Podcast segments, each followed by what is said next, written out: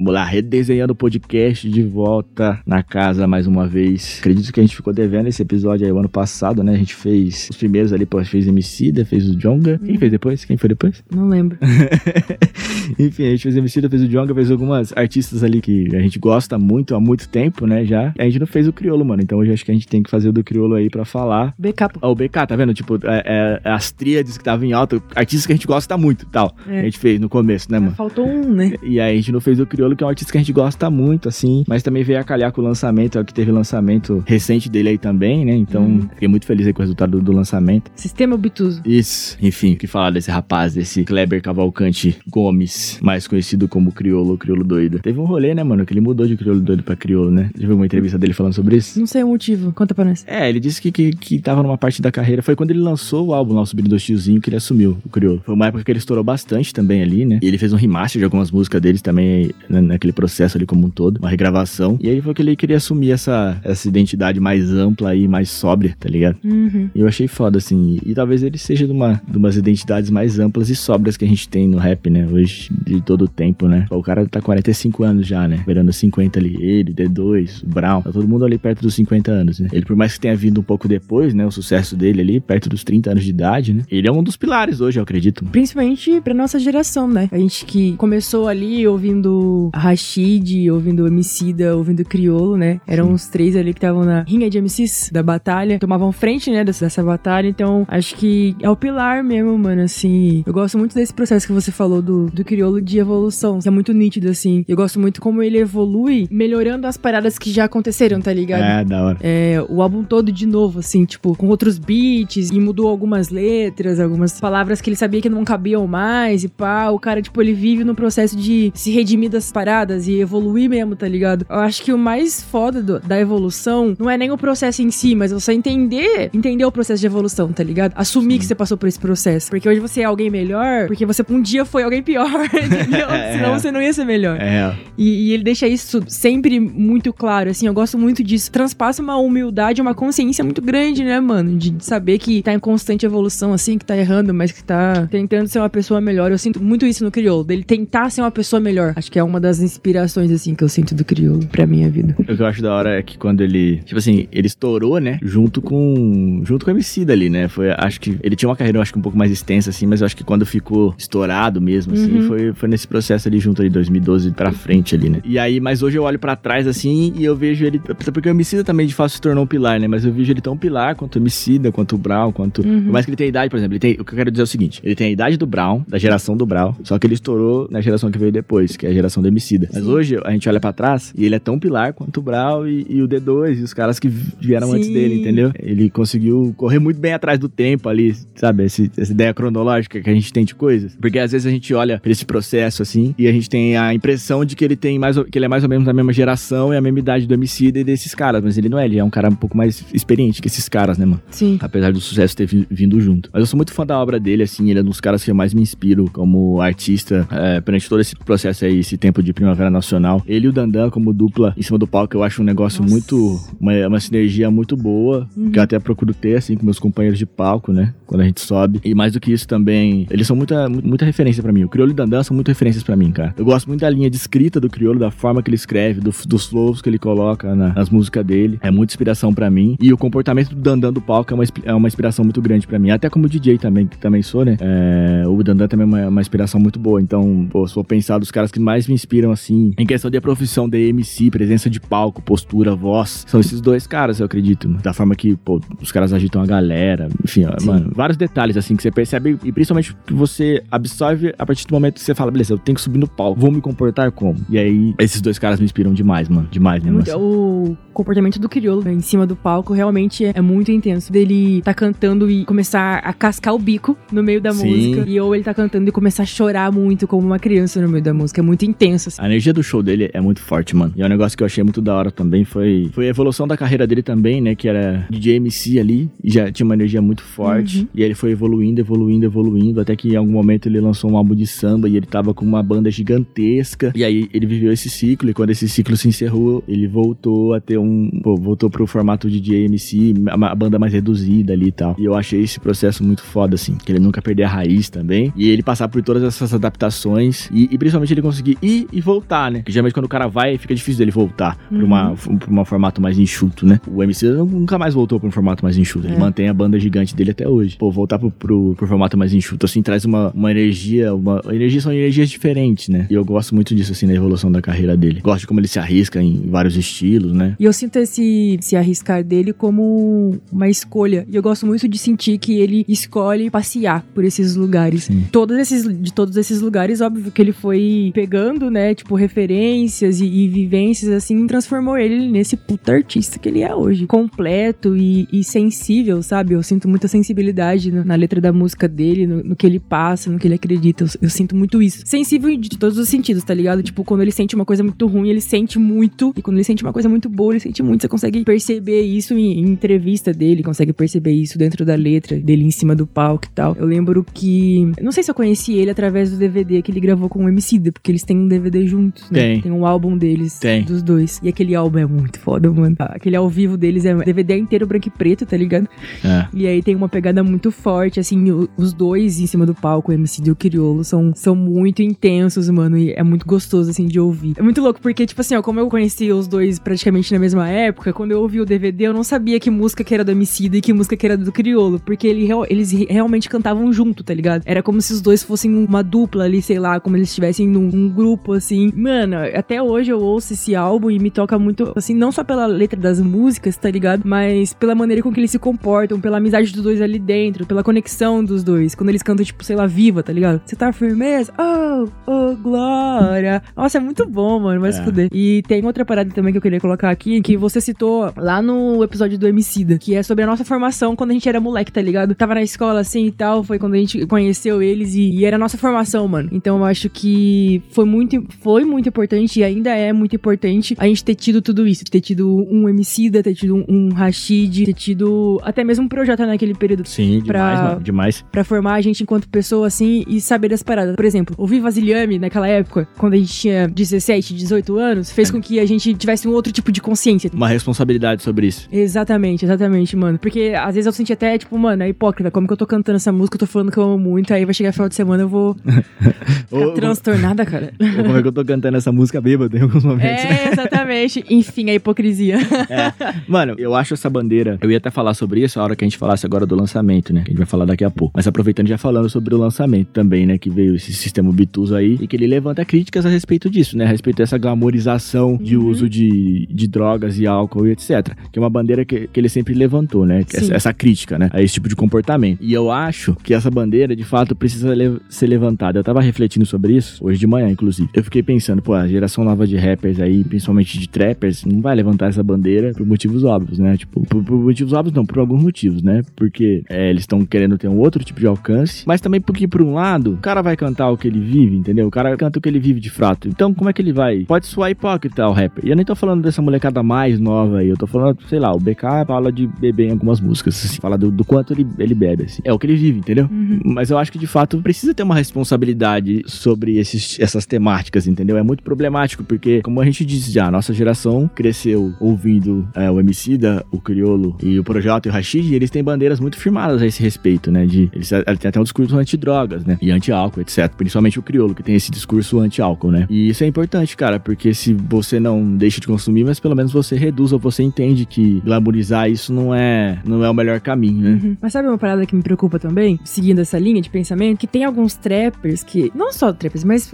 sei lá, alguém que faz apologia à droga em letras de música. A maioria, da, não da maioria das vezes, mas pode ser que existem algumas paradas que a gente sabe que nem, nem é da vivência do cara, tá ligado? Sim. É um personagem que ele cria. Só que aí, mano, o cara vive em cima daquele personagem que vai fazer várias paradas, vai viver a vida enlouquecidamente, que é um personagem, o cara não vive aquilo mesmo. Mas aí, esse personagem tá entrando na cabeça de, de jovem, de adolescente, da molecada de 19, de 20, até de 21. E vai entrar na cabeça desses caras como se fosse a realidade do mano. Tipo, ah, mano tá muito rico, tá bem de vida pra caralho, e faz isso, e faz isso, e faz aquilo. Pá, e não sei o que. E, mano, é um personagem que tá influenciando Sim. diretamente a formação de jovens. Isso me preocupa muito, mano. Até que ponto a gente, tem, é, a gente consegue também é, distinguir o que, que o cara tá falando só pela uma zoeira, ou até que ponto isso aí tá influenciando, né? é, a formação aí de, de caráter e de, de pensamento. É, vira um paradoxo, né? personalidade. Vira um paradoxo de. Falando sobre o consumo propriamente disso. Os caras estão falando porque as pessoas consomem, ou as pessoas estão consumindo porque o cara tá falando. Uhum. E aí a gente não sabe até que ponto Já virou tudo uma uma, bagunça. a- uma coisa absorve a outra. Mas, de fato, as duas coisas acontecem, entendeu? Uhum. As duas coisas são absorvidas. Em algum momento, é, o cara viu as pessoas consumindo certas coisas e acredita que, pô, se eu falar sobre isso aqui na minha letra, As pessoas vão ouvir vão porque... ouvir, porque elas estão se comportando dessa Hype, forma. né? Só que depois disso vem uma outra galera que talvez não consumisse tanto, ou não consumisse, e ouviu o cara cantando, e aí passou a consumir mais. Então, e aí que tá o ponto do crioulo, mano. E aí que tá a, a- a bola que ele levanta. Ele não glamoriza, entendeu? Porque tem, as duas coisas estão sendo absorvidas ao mesmo tempo. Então, se você não glamorizar, se você problematizar isso e olhar pra isso com um tato que deve ser olhado, tá ligado? O álcool é um Uhum. problema de saúde pública, pô, tá ligado? Morre gente pra caralho de álcool, né? e, e nem gente tão velha, entendeu? A gente já tá com 25 anos aí, 26. Tem uma rapaziada aí que é alcoólatra da nossa cidade aí, mano. É muito louco. Alcoólatra real, tá Para ligado? pensando nisso, né, mano? Bebe muito, é alcoólatra, tipo. Tipo assim, por exemplo, é que hoje eu sinto que não, não tem mais essa preocupação, porque eu tive problemas de, de alcoolismo da minha família. Então eu sei como que era. Eu sei quando começou. Meu pai teve problema com álcool. Meu pai era alcoólatra. Acho que já faz uns, uns, uns 12, 13 anos que ele parou. E, mano, meu pai começou a beber muito cedo. Com 16, com 17 anos, meu pai também bebia. É, com 25, com 26, meu pai bebia dia sim, dia não. Tem gente hoje de 22, de 23, de 19 que tá bebendo dia sim, dia não e também. Só que não tá encarando isso como tem que ser de fato, tá ligado? Que é um problema de saúde pública e que, meu, é, não é tipo, ai, se, se eu quiser eu consigo parar. Eu fico. Ai, teve uma parada que eu vi no Instagram, um story de uma mina assim, que postou um- uma latinha de breja e falou. Depois de quase um mês sem, tinha ficado 20 dias sem beber. E aí, mano, pra mina foi uma vitória.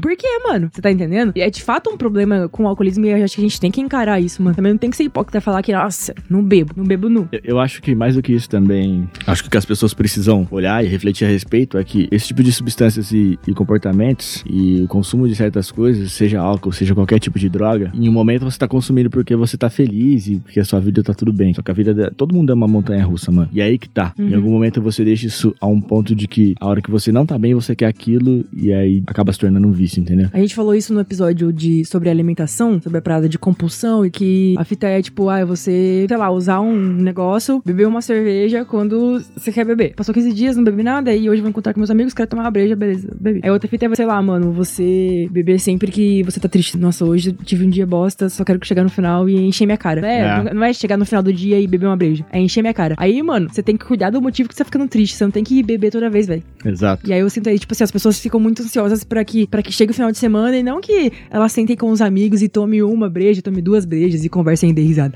As pessoas, elas estão ansiosas pra chegar o final de semana, elas encherem a cara e esquecerem tudo que tá acontecendo, tá ligado? Todos os problemas que elas têm que enfrentar e tudo mais. Esse é um problema que tem que ser tratado, mano. E a gente tem que entender que é um problema que tem que ser tratado, uma questão que tem que ser tratada. E o Criolo traz muito isso, né, mano, de não romantizar as paradas. A música nova que ele lançou, eu acho que é muito isso, mano. É tipo um- uma crítica muito, muito árdua, muito intensa nesse sentido. É. E super Saca? moderna e super bem feita e super bem produzida por uns caras foda, né? É. Produzido pelo Tropiquilos, pá. Brabo. É, veio, acho que foi muito pertinente, assim, e até reacendeu uma chama. Eu acho que foi proposital até, mano, sabe? É, até reacendeu uma chama em mim a respeito de um, de um assunto, assim, que eu não estava refletindo tanto a respeito, que é esse, essa glamorização, entendeu? E, e principalmente essa não glamorização ao consumo de álcool e drogas, assim. Foi uma bola muito bem levantada ali por ele, que já é muito bem levantada faz muito tempo sobre... é, Uhum. Na carreira dele toda, e voltou agora à tona Voltou muito forte. com esse né? lançamento. E eu achei importante, cara. É muito importante, mano. E, e eu gostei muito porque teve um alcance muito alto. A música teve milhões de views. Eu fui ouvir a música já tava com um milhão de views. E fazia poucos dias que tinham lançado. O clipe é muito bem feito, né? Discutível. Então, eu, e que essa chama se acenda, né? Novamente Sim. aí na cabeça de alguns outros rappers também que, que olhem pra esse tipo de comportamento. Ninguém tá falando que não pode beber, que nem, sei lá, pode usar certos tipos de substâncias. A parada não é essa. Mas a parada tá na glamorização disso e o não Uhum. cuidado e não prestar atenção nisso como deve ser prestado, assim, não ter o tato necessário, porque é um problema de saúde pública, é um problema de saúde de fato, entende? Individual, que você precisa estar atento e não deixar com que isso tome conta de você. Que pode sair do seu controle, né? Sim, que você acha que controla, mas você não controla. Bom, Acredito que seja isso. Só mais uma reflexão que eu queria fazer sobre. ah, fala a sua música favorita aí, a gente nem falou. Mas de- deixa eu seguir essa linha que a gente tá falando aqui, senão eu vou me perder. Pode seguir, pode seguir. Que é uma parada que eu fico, eu fico muito preocupada também. Que tipo de tato que eu tenho que ter com isso, tá ligado? Eu me sentindo já uma pessoa mais velha perante a geração que, sei lá, que a gente acompanha. Que eu vejo que tem essa glamorização, essa romantização é, do uso de, enfim, substâncias tóxicas. Distâncias que te tiram da casinha. É, É, aí eu fico pensando o que, que eu posso fazer. Eu acredito que a gente tem que fazer alguma coisa. São nossos cria, tá ligado? É, eu acho também, mano. Entendeu? Acho. É gente que até acompanha a gente, gente que nós acompanhamos. E como lidar com essa parada? Criolo, ele mostra muito, quando ele vem com essa música, no- numa geração que a gente tá ouvindo essa romantização, ele vai contra, né, mano? Existia a possibilidade das pessoas não ter um alcance tão grande, porque o, que tá tendo alcance hoje é justamente o contrário. Justamente rappers e, e pessoas no geral que estão pregando sobre isso e falando sobre isso de uma maneira romantizada, né? Como eu já falei. E aí ele vem contra, mano. Eu senti como se fosse um incentivo de não passar pano pra essa parada, mano. Se for Sim. pra, pra ser considerada a tia chata do rolê, saca? É que, que vai falar, mano, pelo amor de Deus, ó, o que você tá fazendo, mano? Eu acho que seja importante porque quem ama cuida, caralho. É. E, mano, e pensando em nível de sociedade também e de consumo desse tipo de coisa, é, o crioulo não tá nada errado em fazer esse esforço e fazer esse esforço rep- repetidas vezes, porque, por exemplo, quando, por exemplo, hoje o cigarro é tratado como de fato um problema de saúde pública e as pessoas são obrigadas a colocar, as empresas não são obrigadas a colocar na embalagem do produto que aquele produto mata, faz mal, pare Uhum. de fumar e uma, uma série de leis que são super rígidas. Pelo menos aqui no estado de São Paulo, eu acredito que não seja em todos os estados, é, não pode fumar em ambiente fechado. Então, existem vários movimentos aí a essa não glamorização do cigarro. Hoje, socialmente, se tornou não glamorizado, entendeu? Então, pô, mas é um esforço muito grande até mudar a cabeça da sociedade. Mas esse esforço ele tem que acontecer, É. né, mano? Então, mas assim, a parada é, é um esforço muito grande. Eu acredito que em algum momento esse tipo de coisa vai acontecer com o álcool, vai acontecer com açúcar, vai acontecer com, com o álcool, com o açúcar, com a carne, vai acontecer. Até porque é, o problema vai ser maior do que. O problema de saúde vai ser maior que o lucro, porque hoje o lucro é maior. né? A parada principal é essa: as indústrias cervejeiras aí de álcool são gigantescas, principalmente no Brasil, e dos outros derivados aí de substâncias também. que algumas estão até. Mas a parada é essa também, né? Tem uma glamorização pelo ilegal também. São vários pontos aí que a gente pode entrar pra discutir mais profundamente sobre isso. Mas eu acredito que, que a, a bandeira que é levantada por ele, pela gente e por algumas pessoas que realmente estão refletindo sobre isso é do autocuidado, mano. A primeira coisa é você se respeitar, respeitar seu corpo e, e conhecer os limites dele. E, e nada é proibido. Saber, eu Mas- acho que o que tá por trás de tudo isso também, É, né, mano? nada- Que o Criolo também coloca na letra da, da última música dele. Assim, nada na sua vida é proibido. E nada é proibido pra você, assim. Você pode ter a experiência que você quiser. E é até bom que tenha experiências. Mas você precisa cuidar, velho, do seu corpo, da sua alma. Conhecer, se conhecer. É a parada essa. Tem uma música favorita aí? Não sei, cara, acho que eu tenho, tenho várias músicas. Gosto muito de subir os dois tiozinhos. Eu gosto também. É, eu gosto muito de Graduex, que eu adoro tocar Graduex, tá ligado? Nossa, tan, É, tocar Graduex no rolê é muito tan. bom. Então vou colocar essa música no final. Vai ser essa música que eu acabei de escolher. Eu gosto, mano. E eu gosto, mas, mano, hoje cedo eu tava ouvindo Convoque Seu Buda também, puta. Álbum foda também. E que obras, né? Eu tenho muitas obras, eu também acho que não tem uma música favorita, favorita, assim. Gosto de, de algumas aí da discografia, gosto muito do álbum de samba. Gosto dos sambas não lançados nas plataformas, né? Que é Às Quatro da Manhã e Gelo no Inferno, que tem só um vídeo no YouTube dele, dele tocando um acústico, assim, com os caras numa roda e tal. Gosto muito dessas músicas, muito mesmo, assim, são uma das minhas favoritas. Eu acho tanto as Qua- Quatro da Manhã quanto Gelo no Inferno obras, assim, que são sambinhas que eu amo cantar, velho. Amo ouvir de manhã, assim, me motiva, me deixa Uhum. me deixa reflexivo, assim. Acho bem feito. Me inspira até a escrever uns sambinhos, assim. Da hora demais. Então, enfim, fica o nosso agradecimento aí ao Criolo, né? Cara, eu gosto muito de Vasilhame também. Eu queria colocar isso. Vasilhame, assim, passou por, esse processo né, de, de renovação que o Criolo fez. Achei que foi muito importante ele se retratar em relação a isso. Ah, mas mais do que isso, Vasilhame foi a música que fez com que eu refletisse sobre minhas atitudes. Sim. Fez com que eu me envergonhasse de alguns, alguns comportamentos meus. Foi um tapão na minha cara mesmo que me fez acordar, assim. Enfim, de, de níveis de, de consumo, sabe? Mano, é, é papo, é papo mais, o papo mais reto a respeito de Vasilhame e da ideia de Vasilhame e da ideia dos rappers naquele momento foi que, que aquilo refletiu na nossa vida num processo de formação psicológica e social que a gente tava passando ali com 19, 20, 21 anos de idade Uhum. e que fez com que fosse mais ameno em algumas coisas, porque a gente tava prestando atenção, entendeu? E o que a Sim. gente ia beber, no que a gente ia fumar, que a gente tava refletindo sobre isso. E aí a gente olha pra trás e pensa assim, puta, como seria esse processo se eu não tivesse prestando atenção nisso? E a gente tem medo porque parece que Não tá tendo aonde prestar é, atenção agora é, que nisso. parece que poderia ser muito pior pra gente se a gente não tivesse esse tipo de discurso naquela época, né? Uhum. Que a gente podia colher, colher sequelas hoje, ou na época mesmo, muito grandes, entendeu? Em co- consequências irreversíveis em alguns momentos. Então a gente pensa, puta, como é que tá sendo pra essa molecada que não tem esses conselhos que a gente tinha lá naquela época agora? Então isso deixa a gente preocupado, né? Sim. Pensar nessa parada. Que é. esse episódio sirva de conselho.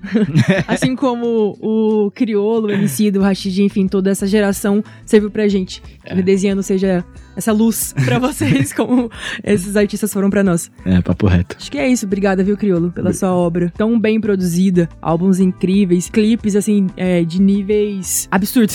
Sim. absurdos. assim. Obrigado, obrigado por levar a sua carreira dessa forma. Obrigado pelas produções musicais, audiovisuais e sociais Sim. que são muito importantes, assim. Conduzir uma carreira da forma que o Criolo conduziu não é fácil, cara. É muito complexo e ele teve muito tato e muita sabedoria com tudo. Então, obrigado, obrigado por isso. Obrigado por pô, poder colocar, por exemplo, essa música como sistema obtuso no ar, com essa qualidade de alcance tão grande, com essa qualidade de produção tão grande, com um discurso tão firme e importante pras pessoas, assim. Então, Sim. obrigado, fica aí. que as pessoas que estejam ouvindo procurem pesquisar sobre o crioulo, assim, às vezes a pessoa tem acesso a uma música ou outra só, tá ligado? Mas é importante entender qual é a pessoa dele, ele tem Sim. discursos e tem entrevistas muito boas, assim, que me fizeram refletir sobre vários aspectos sociais. Vários. Então, pesquisem sobre o crioulo, não ouçam só as músicas, mas ouça, é, ouçam o que ele tem a dizer. Conheço a pessoa, né? Isso, isso mesmo. Muito Acho bom. Que é isso, né, parça? Obrigado, viu, galera? Novamente, quem ouviu a gente até- aqui, compartilhe com os amigos, compartilha com a sua mãe, mostra esse episódio pra sua mãe aí, pô. Ela vai ficar feliz. Mostra um sambinha do crioulo pra ela. Sim, pô.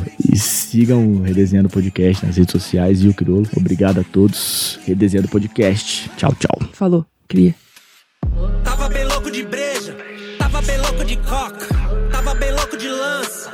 Não aceitei a proposta, tava bem louco de tudo. Sente a revolta no mundo. Na angústia da fama cheirou sua casa, seu flow virou lenda, sistema obtuso. Cinco pra cá, dos loucos chapando, céu é o limite, o chão tá chamando. É o disco do X que Dandan tá tocando, chapando coco malandro. Confuso, cafuso, não fuso, confuso, confunde, confuso. De prada no pulso, vetim puro ódio de uso e no pódio. Estraga da cena que domina mundo. O hype sorri, o doce derrete. A massa sorri, mas cadê teu cheque? Que é massa que amassa, é massa que paga pra quem se diverte. Iron Flux, McFlurry, Fatal Fury, Andy Murray, Crime Style, Ice Cover, Lapidiza, Diamond Pose. A coca tá fácil, bicho, é o boy que define. Preto,